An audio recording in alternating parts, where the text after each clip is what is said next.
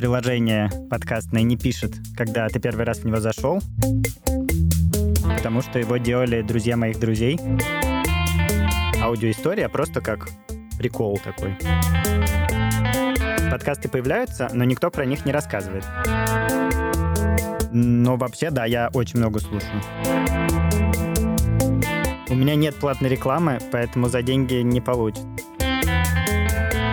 Здесь довольно трудно найти успешного подкастера, который с корнями в радио, но он порвал с радио. Если вас никто не слушает там 10 выпусков, значит дело плохо. Если совсем не получается, лучше бросить выпуски на 15 наверное. Привет! Вы в гостях у Подстер.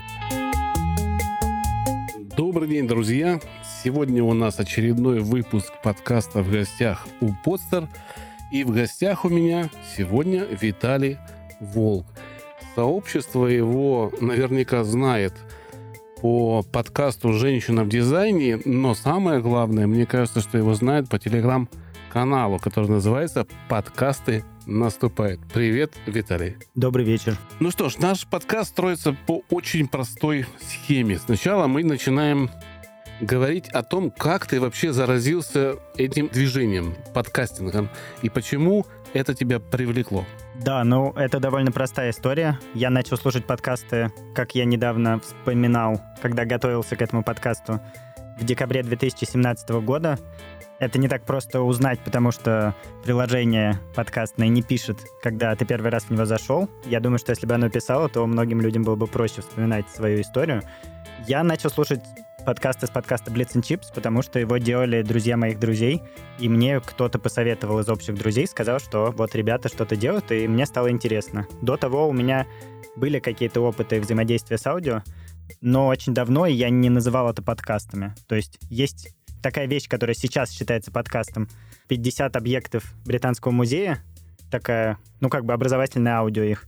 Я еще, наверное, в 2012 или 2013 его слушал, но это было из интернета, и это не воспринималось как часть какой-то большой аудиоистории, а просто как прикол такой. По моим меркам, ты совсем недавно попал в это движение, потому что я помню выход своего подкаста, это 13 октября 2013 года. Это очень давно для меня лично. И, собственно говоря, я без всякого подсказок, что ли. Просто смотрел в интернете, что модно, и там вылетели подкасты, что это модно. И я залил на подстер первый подкаст, и с этого все поехало. У тебя, видимо, примерно так же было, как ты начал техническую часть как-то закрывать. То есть вот ко мне приходили до тебя люди и говорили, что я там слушал, слушал, потом у меня внутри собралась мысль, и я захотел ее выразить в мир, и мне вот захотелось именно таким способом. У тебя, я так понимаю, ты журналист. Да, я журналист. Мне кажется, исходя из нашего разговора, ты пришел в подкастинг немножечко так, не то, что ты слушаешь, а может быть, ты предложил эту идею реализовать где-то у себя на работе, или работа сказала, а, вот ты журналист, давай реализовывай. Я бы так рассказал свою историю. Вначале я слушал год примерно подкасты, все, которые были на русском языке, потому что в 2018 году еще было гораздо меньше подкастов, чем в этом году. И год примерно я просто следил за тем, что происходит, как они появлялись новые. Это довольно медленно происходило. Я старался как бы быть в курсе, но без фанатизма. То есть это не было, ну, просто как какое-то не очень важное хобби. Потом в начале 2019 года мне показалось, что происходит какая-то качественное изменение среды, что сейчас что-то такое начнется, какая-то пойдет волна, и про нее никто не пишет. То есть подкасты появляются, но никто про них не рассказывает. И так я придумал телеграм-канал. А потом уже, как человек, который как бы является экспертом по подкастам, ну, таким диванным, я про них пишу, но я их никогда не делал, мне было интересно попробовать. И примерно летом я предложил своим коллегам сделать подкаст. У меня был свой интерес просто пощупать руками, как это работает, чтобы было понятней то, чем, собственно, я занимаюсь в канале. И с другой стороны, мне показалось, что те истории, которые мы хотели рассказывать, а это была часть большого довольно контентного проекта международного, их интересно будет рассказать по-русски вот в подкасте что это удачная форма подачи. Я так понимаю, мы говорим о подкасте «Женщина в дизайне», да? Да, «Женщины в дизайне». Женщины. А ну можешь вкратце немножко рассказать, так как ты автор подкаста, эта часть тоже интересна. Как вы этот контент придумывали? Или это был сценарий из-за рубежа. И это, наверное, интересный опыт с точки зрения того, что это было продюсирование, в принципе, да, со стороны. А, потому что не у каждого такая возможность выпадает поработать в продюсируемом каком-то проекте. Это, наверное, такой опыт немножечко полезный для того, чтобы выпускать хороший контент. Да, конечно, это довольно необычная, мне кажется, история для 2019 года, по крайней мере, в российских подкастах. Это подкаст был с самого начала корпоративный, и он был частью большой истории англоязычного текста, которому мы пытались приделать какую-то русскоязычную часть, чтобы те люди, которые в России, тоже с ним вступили в какой-то контакт. То есть у нас был большой международный проект, он назывался Designing Women по-английски. Он был текстовый, и к нему мы сделали русскоязычный подкаст. Так о чем он рассказывал? Женщины в дизайне, это понятно. Это бралась какая-то определенная личность, которая что-то сделала очень хорошее, красивое в этом году, или это историческая личность, которая повлияла на все искусство в, в общем. То есть э, как строился контент? Э, почему это должно было быть интересно слушателю? Да, если говорить именно про подкаст, то это была серия интервью с практикующими женщинами-дизайнерами российскими из разных областей дизайна. У нас была женщина-шрифтовой дизайнер, женщина-дизайнер одежды, женщина-графический дизайнер, женщина, которая занимается веб-дизайном в Mail.ru и так далее. Серия интервью. Круто, я послушаю. Я на самом деле дизайн люблю. Мне это будет интересно послушать. То есть он, он есть в свободном доступе. Да, да, да? конечно, он А на каком, везде. где его искать? Его можно найти везде, где вы слушаете подкасты. Ну, мы выкладывали на Overcast, чтобы он был на андроиде, мы выкладывались в Apple, естественно, мы выкладывались в Яндекс, и еще в какое-то количество мест, в которые Anchor FM выкладывает автоматически. Угу. Например, в Spotify. Ну, то есть вы выкладывались в Anchor, а потом это все автоматически раз, э, ну, расходилось из... Да, кроме Яндекса. Угу. Хорошо.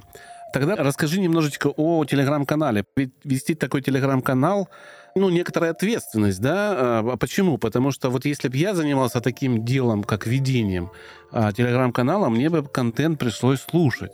Потому что выложил, а там за первыми двумя минутами хорошего такого а, голоса приятного вдруг началось бля, это... И, то есть ты, ты все слушаешь, что ты выкладываешь, все читаешь, что выкладываешь.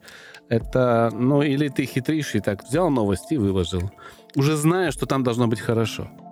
Нет, я все слушаю, что выкладываю, поэтому у меня почти нет рецензий, потому что, чтобы написать хорошую рецензию, нужно послушать не один эпизод. Чаще всего весь подкаст послушать у меня времени не хватает, только если это какое-то большое событие. Поэтому я стараюсь... Кусочек, да, слушаешь? Ну, один, один эпизод из... Если я про что-то пишу серьезно от своего лица, то я угу. слушаю все. Поэтому, к сожалению, я не могу написать про многие подкасты, потому что я не до конца в курсе угу. происходящего. Но вообще, да, я очень много слушаю. Ну, смотри, есть подкасты, мы сейчас перейдем, знаешь, к такому общению подкастера с подкастером и человеком, который подкастерам помогает, да, в виде тебя. А, я считаю, что есть подкасты, которые, в общем, как-то в тематике своей существуют, и они не выходят сезонами. Они берут какие-то темы злободневные, обсуждают их. Вот я в подкасте со своей женой обсуждаю философские темы, темы э, по, по письмам наших слушателей, которых огромное количество вы, выходит, и нам даже с трудом приходится выбирать из этих писем. А, берем э, экспертов, общаемся с ними. И это не обязательно слушать весь сезон. У нас даже сезонов нет. У нас просто идет это вот 540 выпусков за все там года, да. А есть люди, которые выходят сезонами, и там есть начало, развитие. А, наверное, это, да, сложнее послушать. И вопрос в следующем. А, есть ли у тебя какое-то деление подкастов в твоей голове по тематикам, ну, основные, там, не знаю, не спорт там, да, а, допустим, диванные критики, эксперты, ну, неважно в чем, и, не знаю, как, как еще можно назвать, вот эти есть какие-то деления? Ну, мне кажется, самое главное деление — это на разговорное и нарративное. Угу. Разговорное — это сейчас 95% того, что в России делают. Нарративное — это даже, может, меньше, чем 5%. И это сразу очень важное деление. Ты объясни нашим слушателям, потому что не все знают, что такое нарративное. Они же идут только в подкаст. Для них это ну, непонятное слово. Что такое нарративное? Если вы какой-нибудь подкаст слушали, дорогие слушатели, скорее всего, он разговорный. Там люди сидят за столом, и как бы вне времени обсуждают какую-нибудь тему, ну или обсуждают новость. Там нет истории, там есть просто разговор, кусок разговора, который вырезан и вам доставлен. Есть подкасты другого типа. Это подкасты, которые рассказывают историю в нескольких главах. То, что ты сделал, женщины в дизайне, это нарративный. Нет, это разговорный. Это разговор. Да. Нарративный, сейчас главный российский нарративный подкаст, это трасса 161. А вот ночное загадочное убийство собаки, это тоже нарративный? Да, ну, «Загадочное ночное убийство собаки» — это вообще в моем мире не совсем подкаст. Это скорее аудиокнига с добавками какими-то. Ну, то есть я всех, всех люблю, но обычно подкаст, когда говорят про нарративный подкаст, имеют в виду, что там рассказывается история эксклюзивная для этого подкаста. То есть люди попытались залезть на поле подкастинга из книг, по идее, так выходит. Подкастеры попытались сделать нарративный подкаст на основе аудиокниги. Угу. Ну, на основе книги. На основе книги, да, да на основе книги. Согласен. А, хорошо. Есть разговорные, неважно о чем разговор, есть нарративные, когда есть некая сезонность и начало развития, конец, окончание логически понятное для слушателя. А видишь ли ты развитие подкастинга в каком-то еще э, варианте? Были ну, ли у тебя такие мысли? Ты ведь журналист, и наверняка об этом думаешь, а потому что твоя основная, твой основной рабочий инструмент это голова, рука, и, ну, компьютер там, естественно. Мысли приходили, скорее всего. Да, ну, мне кажется, самая простая вещь, которую можно сделать в будущем, и которую сейчас в России никто не делает, это совместить эти два жанра. То есть в 2019 году в хороших английских подкастах, американских, люди пробовали делать так. Они делали эпизод нарративного подкаста или даже аудиокниги, как мы обсуждали. То есть вот есть очень хороший подкаст, он называется «1865», исторический, про убийство Линкольна. Он сейчас выпущен э, в контексте импичмента, потому что в связи да. с историей Линкольна угу. есть история импичмента угу. Эндрю Джонсона, который за ним был. И они сделали очень интересно. Они сделали вот эту постановку очень театральную и на самом деле довольно, ну как сказать, олдскульную. Mm-hmm. То есть похожую на то, что мы там по радио «Маяк» слушали в детстве, как люди аудиокниги делали. Но это только каждый нечетный эпизод. А каждый четный эпизод — это разговорный подкаст о этом эпизоде. То есть как они принимали решения, почему они оставили именно эти факты, как они делали звук, как они воссоздавали историческую реальность. И это такое идет нарезкой. То есть слушаешь эпизод, потом про эпизод. Эпизод про эпизод. Ну, назвать директор Кут, да, или Кат, как там? Да, да, что как, как в кино, да. И очень похожую вещь сделали вот создатели сериала «Чернобыль» тоже. Угу. Наверное, это было даже громче, чем вот этот 1865. Они к каждому эпизоду «Чернобыля» сделали подкаст-приложение. То есть ты можешь послушать больше даже по длине, чем эпизод, подробный разбор этого эпизода, какие там коллизии, что вот тоже очень много там про художественную реальность, то есть как они выбирали, как они воссоздавали, как они придумывали. Угу. И это вместе создает какую-то очень интересную штуку, которую нельзя и только разговорным, и только нарративным. Это вот именно работает в связке. Ну вот сейчас Яндекс выпустил по Звездным войнам, да, эпизоды. Э, да. Первое. И там два, по-моему, есть всего. Я сегодня послушал, но это нужно быть любителем, во-первых, э, этого сериала, чтобы это слушать потому что там ничего нового я не узнаю, а в самом фильме я просто вижу диалоги героев на фоне пролетающих космических кораблей. И мне это не очень интересно, я не акустик такой, чтобы на это обращать внимание, но сам подход мне интересен, и я работаю с несколькими товарищами над развитием подкаста, совмещающего как раз нарративный и разговорный жанр в одном, то есть будет не подкаст нарративный, подкаст э, разговорный, а часть подкаста нарративная, часть разговорная. Uh-huh, вот, uh-huh. вот таким путем хочу пойти, попробовать, что из этого получится. Не, не знаю, я начал уже просто экспериментировать именно потому, что э, постер надо развивать, постер надо облагораживать, нужно привлекать хороших авторов. Вот Soundstream молодцы, они привлекают авторов, у них это получается. Я в начале пути, но я тоже буду развивать. У меня тоже много творческих людей в моем окружении. Я хотел тебе задать вопрос по поводу, как попадают к тебе подкасты. То есть человек, если просит разместить у тебя в канале неизвестный, да, ты ему отказываешь, или же ты сначала слушаешь, изучаешь, то есть как это происходит. Раз у нас не получилось поговорить совсем по теме подкастинга, хотя бы тогда углубимся, углубимся в тему продвижения, потому что твой канал — это реальное продвижение, представление подкаста миру в виде там твоих случаев. Сколько, кстати, у тебя подписчиков, если это не секрет? Нет, не секрет, Телеграм же показывает. Сейчас 4200. О, это хорошо. Вот есть подкастный караульный, с которым мы общались, Антон Голубчик, и он как бы тоже в эту сторону смотрит, как и ты. Я не думаю, что вы конкуренты там на самом деле. По мне, так чем больше телеграм-каналов качественных, не просто которые, знаешь, как помойка выкидывают без разбора все, а именно людей вдумчиво делающих такой контент, будет круто. Как попасть? Как ты отбираешь? Можно ли простому подкастеру, у которого нету ни одного прослушивания, а, попасть на твой канал, и ты скажешь, ребята, это круто, вот слушайте, допустим. Как заслужить твою благосклонность за деньги или бесплатно? У меня нет платной рекламы, поэтому за деньги не получится. Это круто. Это очень круто. Мне довольно много пишут людей все время, поэтому все, что я успеваю, я отслушиваю, и обычно мы что-нибудь придумываем вместе с человеком, который мне присылает. Ну, то есть с самого-самого начала у меня были идеи, что реклама нужна, и это будет какой-то способ подзаработать, но я довольно быстро понял, что я не готов впускать чужие голоса бесконтрольно в свой канал, а люди за свои деньги обычно хотят свои тексты выкладывать. Для ну меня да, это да. было критично, потому что мне не нравились тексты, которые мне присылали в самом-самом начале, когда мы обсуждали э, какие-то договоренности о деньгах. И мы не сходили с этими людьми, и уже месяц на второй канал стало понятно, что это не рабочая история. То есть это ну, чисто фан. Да, сейчас это чисто фан, ну и какая-то моя личная одновременно известность и ответственность. То есть ближе к концу года я стал понимать, что я ну, в каком-то смысле отвечаю за сообщество, стараюсь его поднять, развивать, и я просто стал довольно много встречаться с людьми и давать им советы бесплатные разным, которые просили об этом. Пока. Ну, наверное, да. Ну, в смысле, было бы здорово, если бы это приносило какие-то деньги. Естественно, всегда лучше иметь больше денег, чем меньше, но пока как-то так.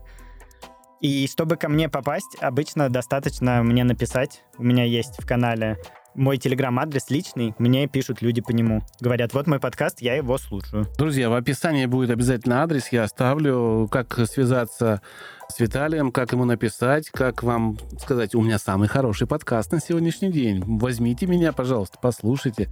И связывайтесь, у нас тоже все бесплатно, никакой рекламы. Мы работаем только для будущих авторов подкастов, чтобы им было удобно, послушав и приняв некий опыт других людей, создать, возможно, хороший продукт, который будет на рынке востребован, а не просто выбрасывать свои силы куда-то непонятно и потом разочарованно кричать, что все виноваты, все козлы. Потому что на самом деле хочу заметить, что выходит подкастов много, но качество этих подкастов иногда просто ужасное.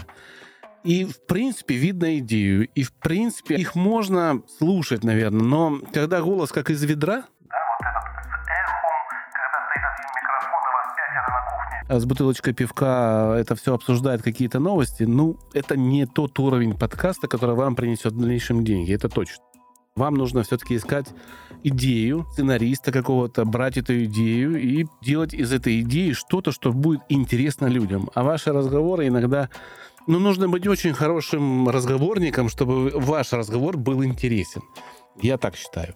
Я полностью согласен по поводу идеи. Обычно, если ваш подкаст можно пересказать одним предложением, и это предложение такое же, как у 100 других подкастов, которые вы слушаете, типа мы обсуждаем сериалы, новости и смеемся. Обычно это значит, что у вас шляпа. Ну вот более, да, какие, какие самые наверное, такие темы, которые люди берут, потому что они легкие, наверное, да, это спорт в основном, да, что еще, сериалы, прокатное игры, кино, прокатное игры, кино, да. приставки, э, различные игровые сообщества, вот все, что касается индустрии развлечений. Это легко, это доступно, и кажется, что я в этом эксперт, я же достиг какого-то уровня в какой-то игре, и не в одной, и почему бы мне не поделиться с миром. Но когда-то, когда я учил людей фотографировать в свое время, я обращал внимание людей на одну простую вещь. Когда мы проводим мастер-класс, и стоит обнаженная модель, которую все хотят сфотографировать. 45 человек фотографируют ее и потом выкладывают эту как свое произведение искусства. Хотя это всего лишь опыт человека, который поставил свет, пригласил модель, собрал эти 45 человек, им кажется, что это эксклюзивно, но на самом деле это обычно. Примерно так существует и подкастинг на сегодня. И не хватает, наверное, какого-то такого направления, где люди могли бы для себя черпать информацию, которая бы помогала им идеями, помогала посмотреть аналитику, что было, что есть, куда двигаться. А, не, не люблю слово тренд, да, но мода или там направление, в какую сторону смотреть, куда думать. Вот этого, мне кажется, не хватает в подкасте. И, собственно говоря, мы переходим к болям подкастинга. По твоему э, опыту и подкастера, и ведущего, в общем-то, успешного телеграм-канала, какие боли у подкастеров сегодня? Ну, самая главная боль — это то, что подкасты хотят делать больше людей, чем их слушать. То есть рост э, числа людей, которые слушают подкасты, значительный за год. Ну вот, вышла какая-то аналитика, что их число выросло в два раза. Ко всей этой аналитике есть куча вопросов всегда, потому что обычно это делают большие консалтинговые агентства, и они не очень в теме. Но какая-то, в общем, есть данные, что выросло в два раза. Но число подкастов за год в России выросло, наверное, в сто раз. И это не преувеличение.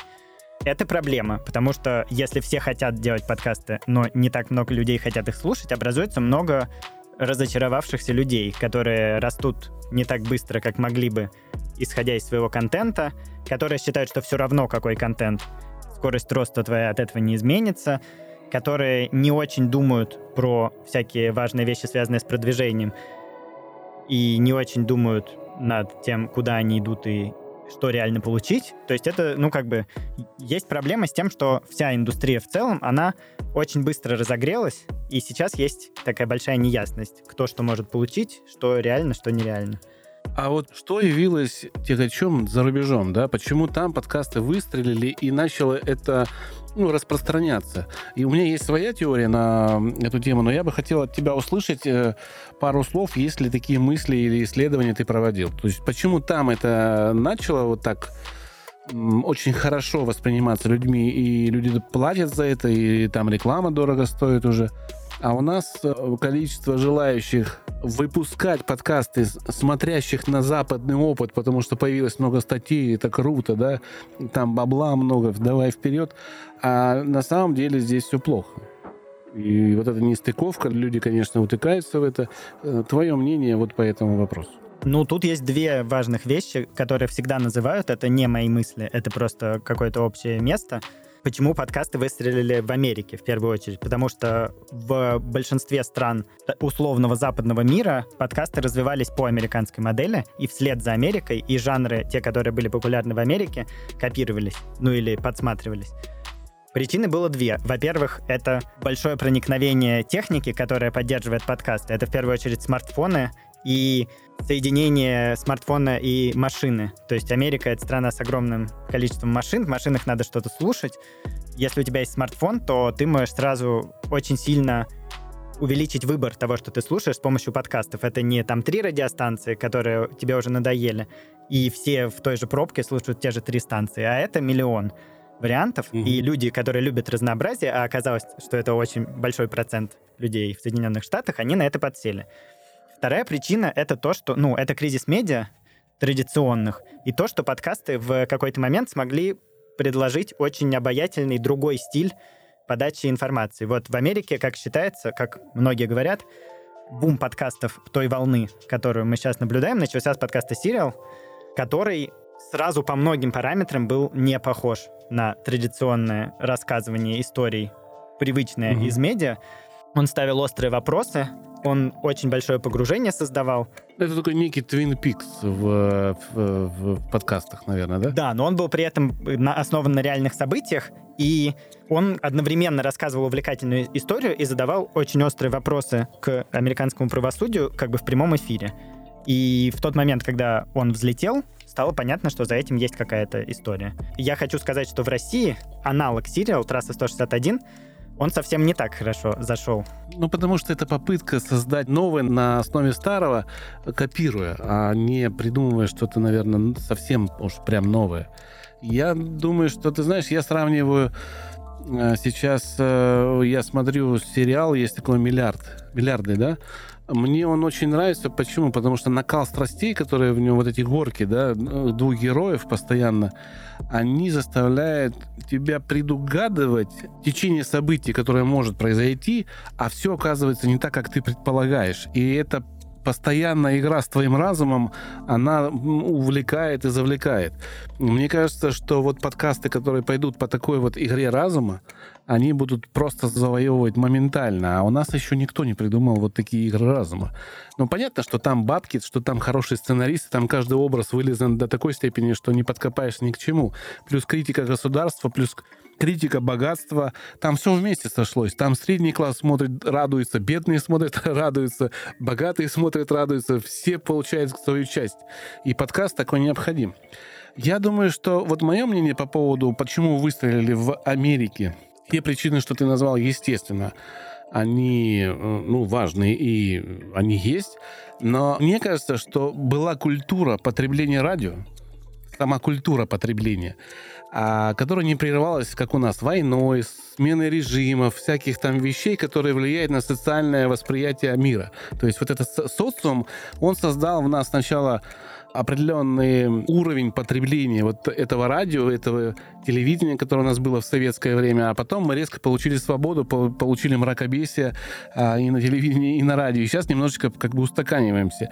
И поэтому вот это неумение культурно принимать контент, неумение и нежелание платить за контент. Иногда за контент нужно платить, он хороший, он стоит своих денег. И приводит к тому, что а все смотрят на Запад, там миллионы, миллиарды долларов, и там все развивается, и кажется, что и у нас вот выстрелит вот буквально там, через день, через два, через год.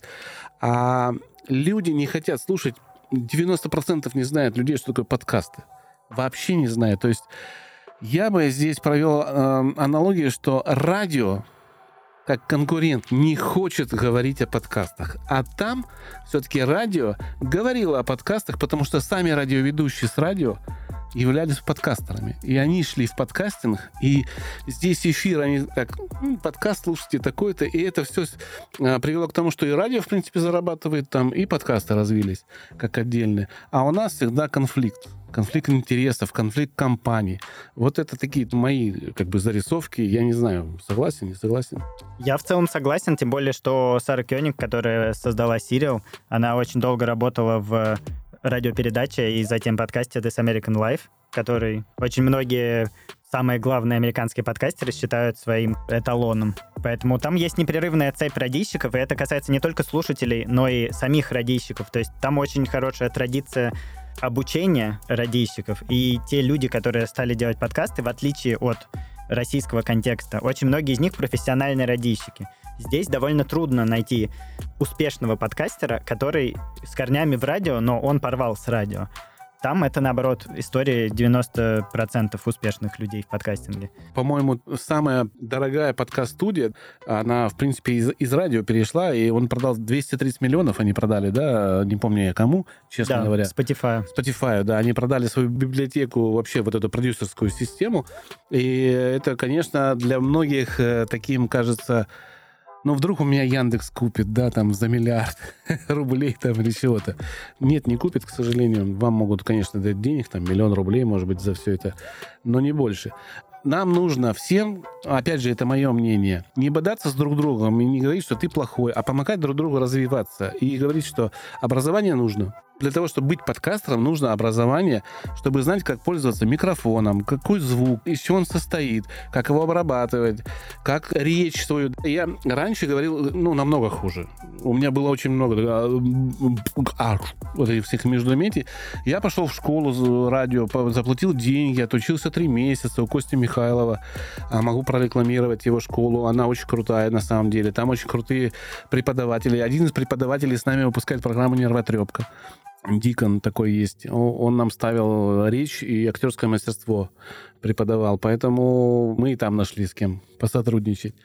Мне кажется, что образование очень важно. Не только для того, чтобы выпускать подкаст, но и для того, чтобы правильно продумывать идею саму. Ну нельзя просто взять и сделать подкаст. Ну нельзя. Вот мое мнение вот такое. Оно может быть очень плохое для многих подкастеров, но нельзя вот просто взять и сделать. Все-таки мне кажется, что нужно к этому готовиться. Хоть как-то. Ну, пока можно. Пока можно. Как ты думаешь, будет повышаться конкуренция у подкастеров? Конечно, конкуренция будет повышаться, потому что по многим прогнозам в 2020 году в подкастинг придут деньги хоть сколько-то настоящие, потому что, как говорят многие люди, которые занимаются рекламными бюджетами, многие компании заложили в бюджеты деньги на 2020 год, соответственно, с января эти бюджеты начнут как-то куда-то вкладываться. Поэтому конкуренция, как всегда, за деньгами придет. Теперь приятная такая конфетка для подкастеров. Смотри, компаний много, кто хочет рекламироваться. В одном выпуске нативную рекламу вы можете сделать один раз. Соответственно, если вас будет тысяча, а компания будет 3000, то возникнет дефицит. Вы не сможете в одном подкасте рекламировать три раза разных, разные компании. И, собственно говоря, от того, насколько вы будете хорошо делать свой контент, вы может, сможете выбирать дорогие компании. Здесь уже стоит внутренняя такая лесенка, по которой вы будете двигаться от дешевой рекламы к дорогой рекламе. И там, может быть, ваш подкаст в следующие года может приносить вам и миллион в месяц. Это вполне может быть, если он настолько будет качественный, что к вам будет стоять очередь из людей, которые захотят сделать с вами нативную рекламу. Главное к этому стремиться и не есть картинка, помните, где человек с киркой стоит у тонкой-тонкой прослойки, и вот уже все, как бы там много-много алмазов, и он уходит, разворачивается. Не разворачивайтесь. Учитесь. Мне кажется, что учеба, ничего страшного. Тем более все подкасты. Я самый старый подкастер, мне кажется. Мне вот за 50 с лишним ну, много лет, не буду говорить сколько. Я один из старых подкастеров, именно подкастеров. Не беру ведущих радио, которые сделали из этого подкаста «Радио Свобода», «Коммерсант», э, кто там еще у нас, «Комсомольская правда». Там очень много э, людей пожилого возраста, которые ведут программы и потом выкладывают в виде подкастов. Я их подкастами не считаю. Я считаю, что это радиопрограммы в чистом виде, просто для повторного прослушивания, выложенные в, в интернет. Да? Поэтому я думаю, что я старый подкастер. Но и я умудряюсь учиться, а молодым там тем более, что Бог велел. Поговорим мы немножко о том, что, наверное, волнует большинство подкастеров. Как заработать? Есть ли у тебя мысли о том, куда эта монетизация нас заведет? Прям слово монетизация, приватизация. Одна такие, однотипные. Ну, проще всего заработать, если вы знаете, что у вас уже есть слушатели. Вам просто нужно найти человека, который будет этим заниматься. Все люди, которые успешно сейчас монетизируют свой подкаст, у них почти всегда есть какой-то человек на парт-тайме, который занимается тем, что он продает интеграции. И это правильный ход. То есть я, сейчас, согласен, сейчас да. очень большой спрос есть на них, но не так, нет никакой биржи, нет никаких компаний, которые специально сводят подкастеров. И, ну, то есть, может быть, они есть, может, я просто о них не знаю, какие-то агентства. Но таких, чтобы они были общеизвестны, куда могут прийти подкастеры и рекламодатели, я про них не знаю. Поэтому, если Их у вас нет, будет да. сидеть человек и продавать, вы продадите, если у вас хорошее прослушивание.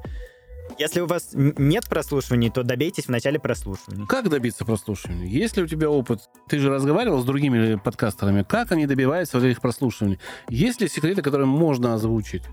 Ну, конечно, есть секреты. Во-первых, надо делать все регулярно и долго.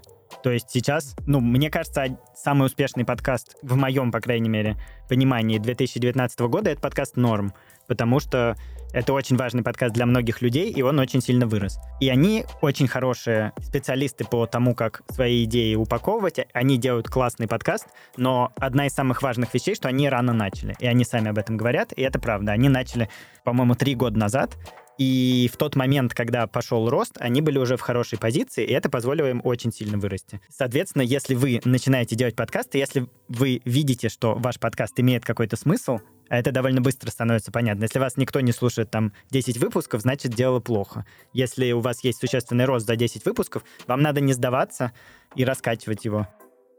Я видел подкасты, которых э, слушает ну, там, не знаю, 200 выпусков, и на каждом по 10-20 прослушиваний. И люди упорно делают. Вот упорство им не занимать.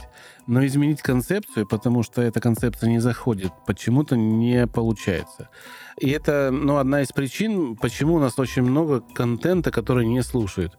Э, выбрать э, в, на агрегаторах, ну, даже тот же самый, самый большой iTunes, да, там очень трудно сейчас выбрать. Даже если ты вводишь слово, вот если я вводил слово «психология» раньше, да, выскакивал один подкаст мой. Да, психология, миф и реальность. И конкуренции не было. Сейчас он выскакивает также первым по слову психология, но там уже есть психология на дожде, а, еще какие-то, я не, не, не запомнил, но штук 8 уже есть о психологии. Уже у меня появились конкуренты. Если раньше там я не опускался там 10 9 место, потом 12 15 сейчас мы сотые. Мы сотые, хотя у нас прослушиваний на выход от 10 до 20 тысяч э, на, в день выхода. Это довольно много для подкастинга, но мы где-то в подвале, значит, появились люди, которые каким-то образом забрали внимание от меня вот э, туда. Но, как я знаю, появились и накрутки на подкасты, что очень сильно портит рынок, позволяя нехорошим подкастам, пустым подкастам попадать в топы. А ты что-то слышал об этом? Я слышал об этом только в англоязычном контексте, и у меня нет никаких комментариев про это в русскоязычном контексте, хотя все возможно, потому что алгоритмы, по которым iTunes выбирает топы, очень непрозрачные. И он это все знают. Да, он вообще. Там, там зависит лайки, оценки, последняя оценка помноженная на... Ну, там очень много. Но я все равно как-то вычислял этот алгоритм, потому как мы плавали, да, что появлялось, я отслеживал аналитику. Прослушивание является основой все-таки на сегодня. Если я там со своими 20 тысячами прослушиваний проигрываю, значит, ну, люди слушают довольно много на других э, площадках, потому что у меня же подстар, да, и там есть определенное количество людей, которых я могу смотреть э, по статистике. Тем более она открытая. Есть Soundstream, есть PodFM, есть Анхор, который, да, вошел сейчас в Россию вместе со Spotify. Но Spotify будет трудно, им года два, наверное, у них уйдет, и при том с хорошим бюджетом, чтобы завоевать слушателей. Плюс у них э, нет серверов здесь, а это проблема по законодательству. С Анхора люди уходят именно по этой причине. Там нельзя привязаться... Ну, в общем, русские люди не платят на Patreon деньги, не, зах... не хотят заходить на Анхор, не хотят заходить на Spotify. Для продвинутых людей это иконы, куда нужно, ну, как бы стремиться и ориентироваться, но для общей массы слушателей нужна простая совсем площадка iTunes, Google подкасты многих устраивает. Мне кажется, это две площадки, которые пока 95% всех прослушиваний дают. Даже Яндекс Музыка не дает столько прослушиваний, сколько она могла бы дать при определенном подходе. Когда от Яндекс подкастов приходит файл Excel со статистикой а, в две строчки, но это смотрится смешно от такого гиганта на самом деле, для меня лично. Плюс я пишу с ним им письмо и не могу обратную связь получить, как автор подкаста. Не могу понять, сколько послушала конкретный эпизод, сколько у меня там зашло, посмотрела, где дослушивание. Ничего этого нету. Это, конечно, недоработка у Яндекса. У тебя вообще сервисы какие-то российские вызывают, ну, не знаю, нарекания, что бы ты хотел предложить к изменению, куда бы ты советовал людям идти там и сказать им, вот самая лучшая связка это Anchor, Spotify там, или, допустим, Poster, или под FM там и Soundstream. Есть ли у тебя какие-то предпочтения? А, где у тебя друзья хостятся, имеет ли количество денег, оплаченную за услугу, да, значение. Опять же, исходя из э, чатика ВКонтакте, а, человек написал там, я слежу, я просто не отвечаю, не, не вижу смысла. Мне поднадоел подстер, и я ухожу с тарифа подкастер, который стоит 280 рублей, Значит, написал я программу, которая позволяет вам сделать свой CRM сайт там с управлением. Его спрашивают, ну и как это, значит, он говорит, все классно, 250 рублей стоит в месяц. То есть ради 30 рублей человеку заморачиваться с кодом, я не понял, в чем проблема, где, где мы его обидели, и когда у нас все просто и, и прозрачно. Ну, ладно, как бы есть и есть, не проблема. Кто хочет, можете, я даже сам рекомендую, попробуйте этот э, CRM-системку, его загрузите, может, там правда удобнее, вообще не проблема. Я не держусь за то, чтобы все на постер, или там все на Soundstream, или все на PodFM. Рынка нету, делить нечего. Надо делать услуги, и люди должны выбирать. Все, здоровая конкуренция. Я живу вот по такому принципу лично. Какие у тебя вот мнения именно в эту сторону есть? Я не самый большой знаток хостингов. Я всегда все, что делал и всем, кому советовал, я советовал Anchor, просто потому что он бесплатный. И в условиях того, что ты не знаешь, сколько ты заработаешь с этого, удобнее сидеть на бесплатном, чем на платном, который постоянно жжет твои деньги. Но я не против никаких других хостингов. Пусть каждый пользуется чем удобно. В последнее время очень многие люди уходят с SoundCloud, потому что у них что-то непонятное происходит с ценовой политикой. Но я даже за это не могу агитировать, потому что все люди, которые выкладывают фит на SoundCloud, дают возможность хоть какую-то прозрачную аналитику снимать, потому что на SoundCloud есть открытое прослушивание. Это то, чего есть мало у кого. И все подкасты, у которых есть фит в SoundCloud, можно их сравнивать. А что такое открытое прослушивание? Я немножко здесь в терминах не понимаю. А Там поясни. можно увидеть прослушивание на эпизод для любого подкаста. О, на подстере тоже? Да, да, но на подстере просто не все, например, западные подкасты постятся на подстере. А, то есть э, ты имеешь в виду сравнить свои подкасты с кем-то, да? Ну да, мне, например, часто, когда я угу. где-нибудь что-нибудь рассказываю, угу. э, бывает важно иметь возможность угу. узнать. Есть два подкаста, и они, например, начали приглашать гостей там с определенного эпизода. Как это повлияло на их прослушивание? Вот такой у меня бывает вопрос про случайные подкасты. Если они есть на SoundCloud, можно хоть какие-то цифры узнать. Это очень удобно, потому что вообще в индустрии полная катастрофа с аналитикой. Никаким цифрам нельзя доверять, открытых данных нет. И поэтому я не могу призывать людей уходить с SoundCloud, хотя он неудобный и дорогой у нас, в принципе, э, все показывается по тому, что прослушивается на самом постере. Там даже есть дослушивание и прослушивание. Они просто выключены в данный момент, чтобы не отвлекать. Их там, ну, там 5% или 3%, очень мало. Но статистика по iTunes приходит просто валом. Написано iTunes и другие сервисы. Туда входят и Google подкасты, и, наверное, Яндекс отчасти туда входит, потому что все по фидам раздается, и iTunes собирает это все к себе, отдает нам, как валовый готовый продукт. И мы видим практически, кроме контакта, контакт не отдают никому. Он скачивает к себе физические файлы и на этом заканчивается, что тоже плохо. И это разделение, э, каждый на себя одеяло тянет, скоро у нас останутся лоскуточки, которым никто не укроется. Я считаю, что это нездоровая конкуренция, и нафиг она нужна. Я за то, чтобы все пользовались одним стандартом, у нас, э, насколько я знаю, этот стандарт развивается, но никак не может развиться, потому что также нет договоренности с теми же Google подкастами и Apple. Если бы у них были, то я первый, кто скажет, давайте внедрять. Что касается монетизации, с моей точки зрения, по-моему, да, у нас нету системы, в которой эта монетизация может произойти. Системы нет. Объясню, почему. Если ты живешь на Западе, у тебя есть ID налогоплательщика. Ты, кем бы ты ни был, ты платишь налоги. А, ты можешь открыть форму там собственности какой-то, ООО там всякие, но ты все равно всегда являешься даже как физическое лицо налогоплательщиком. С тобой легко заключать договора, это все прозрачно. Все. У нас этого нет. У нас большие крупные агентства рекламные не хотят с физиками связываться. Ну вот, тебе 5 тысяч, тебе 15, НДС надо внести туда, объяснить, что ты потратил кучу денег там сверху, человек видит сумму там в 300 тысяч, а ему достается 100, он говорит, вы что, вы меня обманываете, 200 штук на... А там куча налогов, которые вынуждены платить, и не хотят они работать. И все приходят... Вот ко мне. Очень много уже рекламных агентств пришло, которые просят подкасты попробовать, потому что у них есть бюджет. И для меня тоже встал вопрос потому что я на 15% сижу, не на 6%. Если я возьму эти деньги, я буду 15% вынужден отдать, а что-то себе заработать, потому что мне надо работать с людьми, с каждым списаться, с каждому донести, что его подкаст не стоит, сколько он хочет, потому что все привязывается к тому валовому прослушиванию, что на сегодня есть.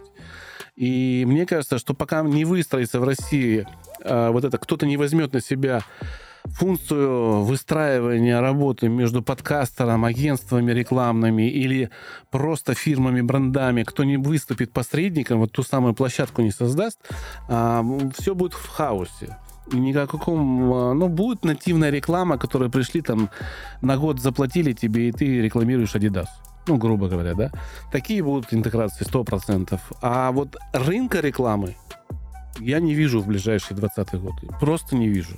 Ну, я не знаю, это такой же рынок, как в Инстаграме, например. Вполне большой рынок, просто странный. В Инстаграме есть приложение, которое помогает соединить меня, как заказчика рекламы, с блогером, да, GetBlogger называется э, я плачу там какие-то деньги, вижу статистику по просмотрам, там, пускай там куча накруток, но это есть что-то. У нас же этого нету в подкастинге, вообще ничего нету. Да, но это проблема не та, про которую вы говорите, связанная с налогообложением, а это инфраструктурная проблема. Ее можно решить. Можно создать такое приложение. Но налогообложение все равно придется. Вот я спрашиваю, допустим, дарение а попадает под налог? Мне в чатике говорят, нет, не попадает, потому что приравнено там а, к движимое имущество, да. А налог на заработок с подкаста, это налог уже на то, что ты зарабатываешь, 13% подоходный кто будет платить? Тот, кто тебе платит деньги. Он обязан за физика отдавать налог по договору. А как этот договор составить? Открытую оферту, чтобы оно государством призналось, и ты не пошел по 105, по-моему, да, за ФЗ, который там предполагает отмывку денег. Или... Этого ничего нету. И это тоже мешает. Дело не в том, что нету программы. Программа даже будет, но она проработает полгода, а потом ее прикроют, или а, вообще ФСБ придет и начнет выемку документов. Вал бабок пойдет. А, я вот к этому веду, что пока не будет вся система отлажена хорошими юристами, я занялся этим вопросом сейчас, я и с юристами прям очень сильно как-то инспектирую эту тему, да, чтобы была возможность у меня на постере это как-то реализовать. Я не говорю за всех, что я реализую, но у себя на постере я иду к какому-то стандарту хотя бы для себя. Если мне скажут, что вот этот стандарт уже можно внедрять э, по всей России, я с удовольствием внедрю, потрачу деньги, не вопрос. Но вот такова ситуация. Мы куда-то с тобой прямо ушли так далеко. Можем с тобой как-то немножко поговорить. Что бы ты посоветовал подкастеру начинающему по шагам прямо? Всего начать, что лучше там купить оборудование или тратиться на студию?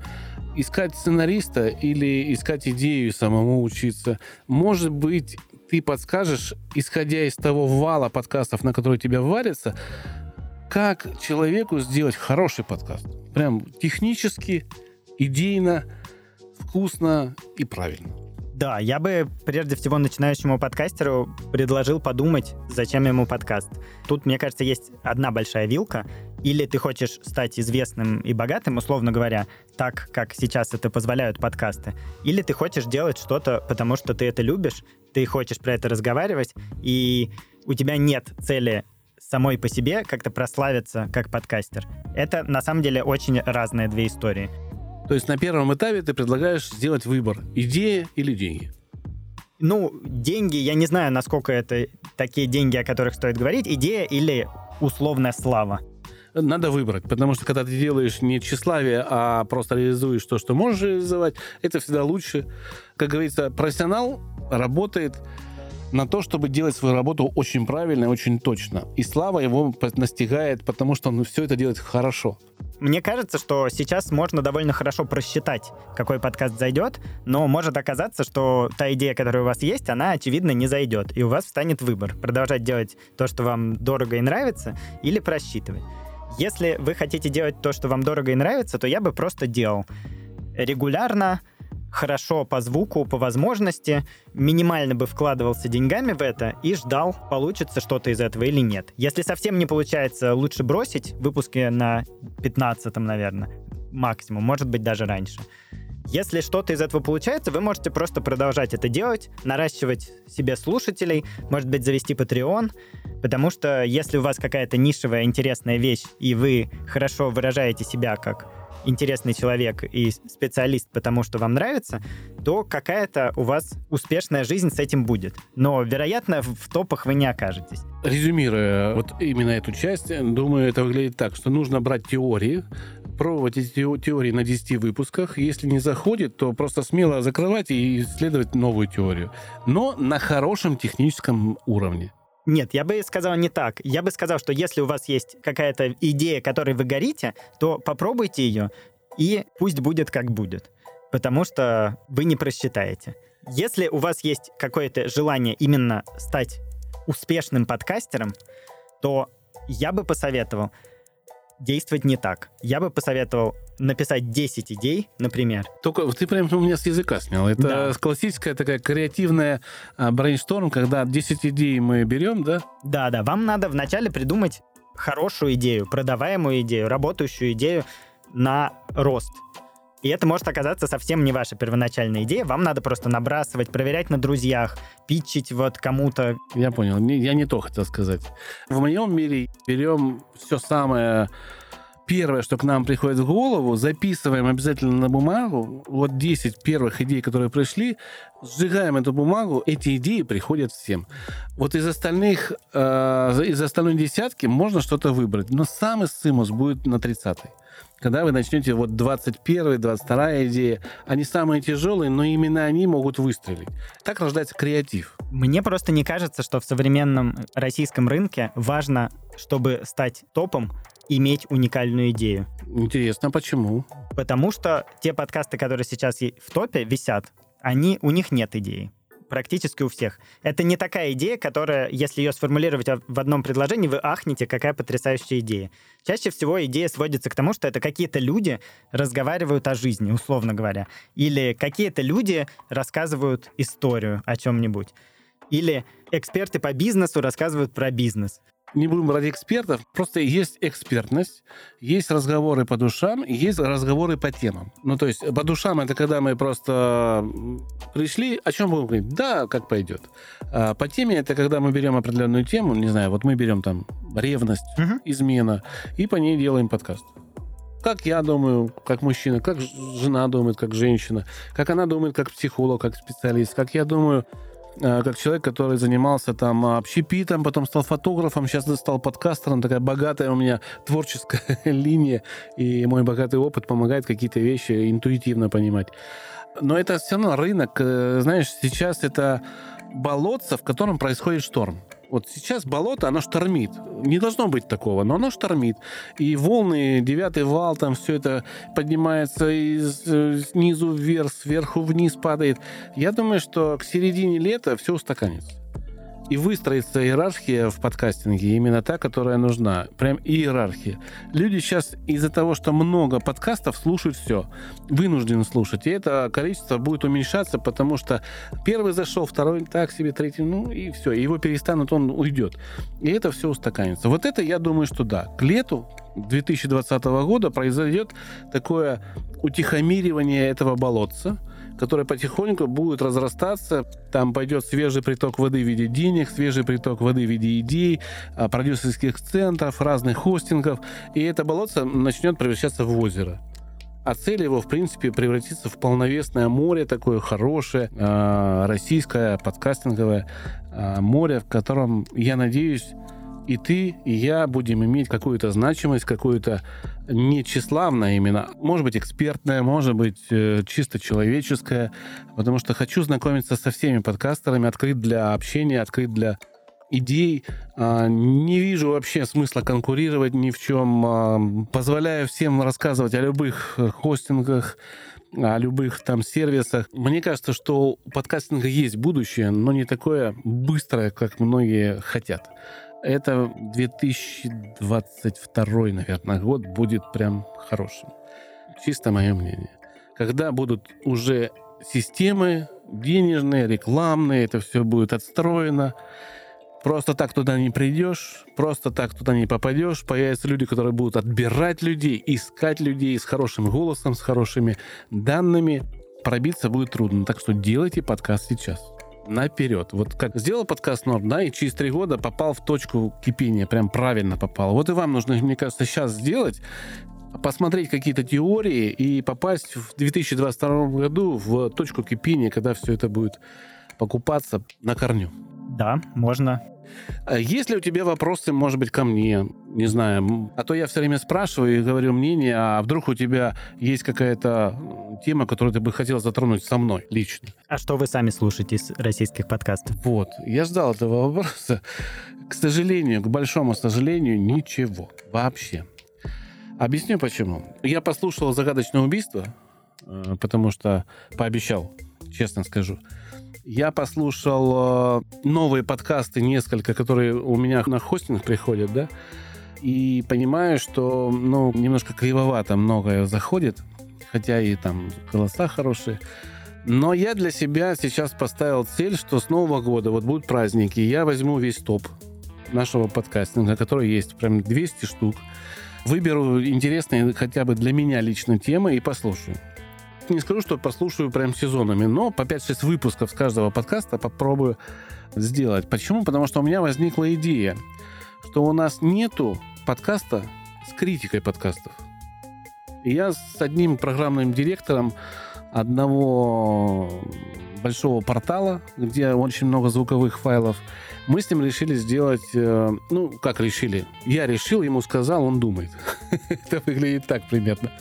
А, сделать подкаст э, с критикой. И я буду слушать, буду говорить свое мнение. Он будет говорить как программный директор, потому что звуком умеет общаться. И у нас будет эксперт из народа, которому будем прямо в прямом эфире включать кусочек, э, значит, какой-то, какой-то мы, какой мы выберем подкаст и просить высказаться. Вот он ничего не знает о подкастинге, вообще ничего. Как он воспринимает вот именно этот подкаст, именно этот голос. И мне кажется, это будет интересно. Идея. Я послушаю.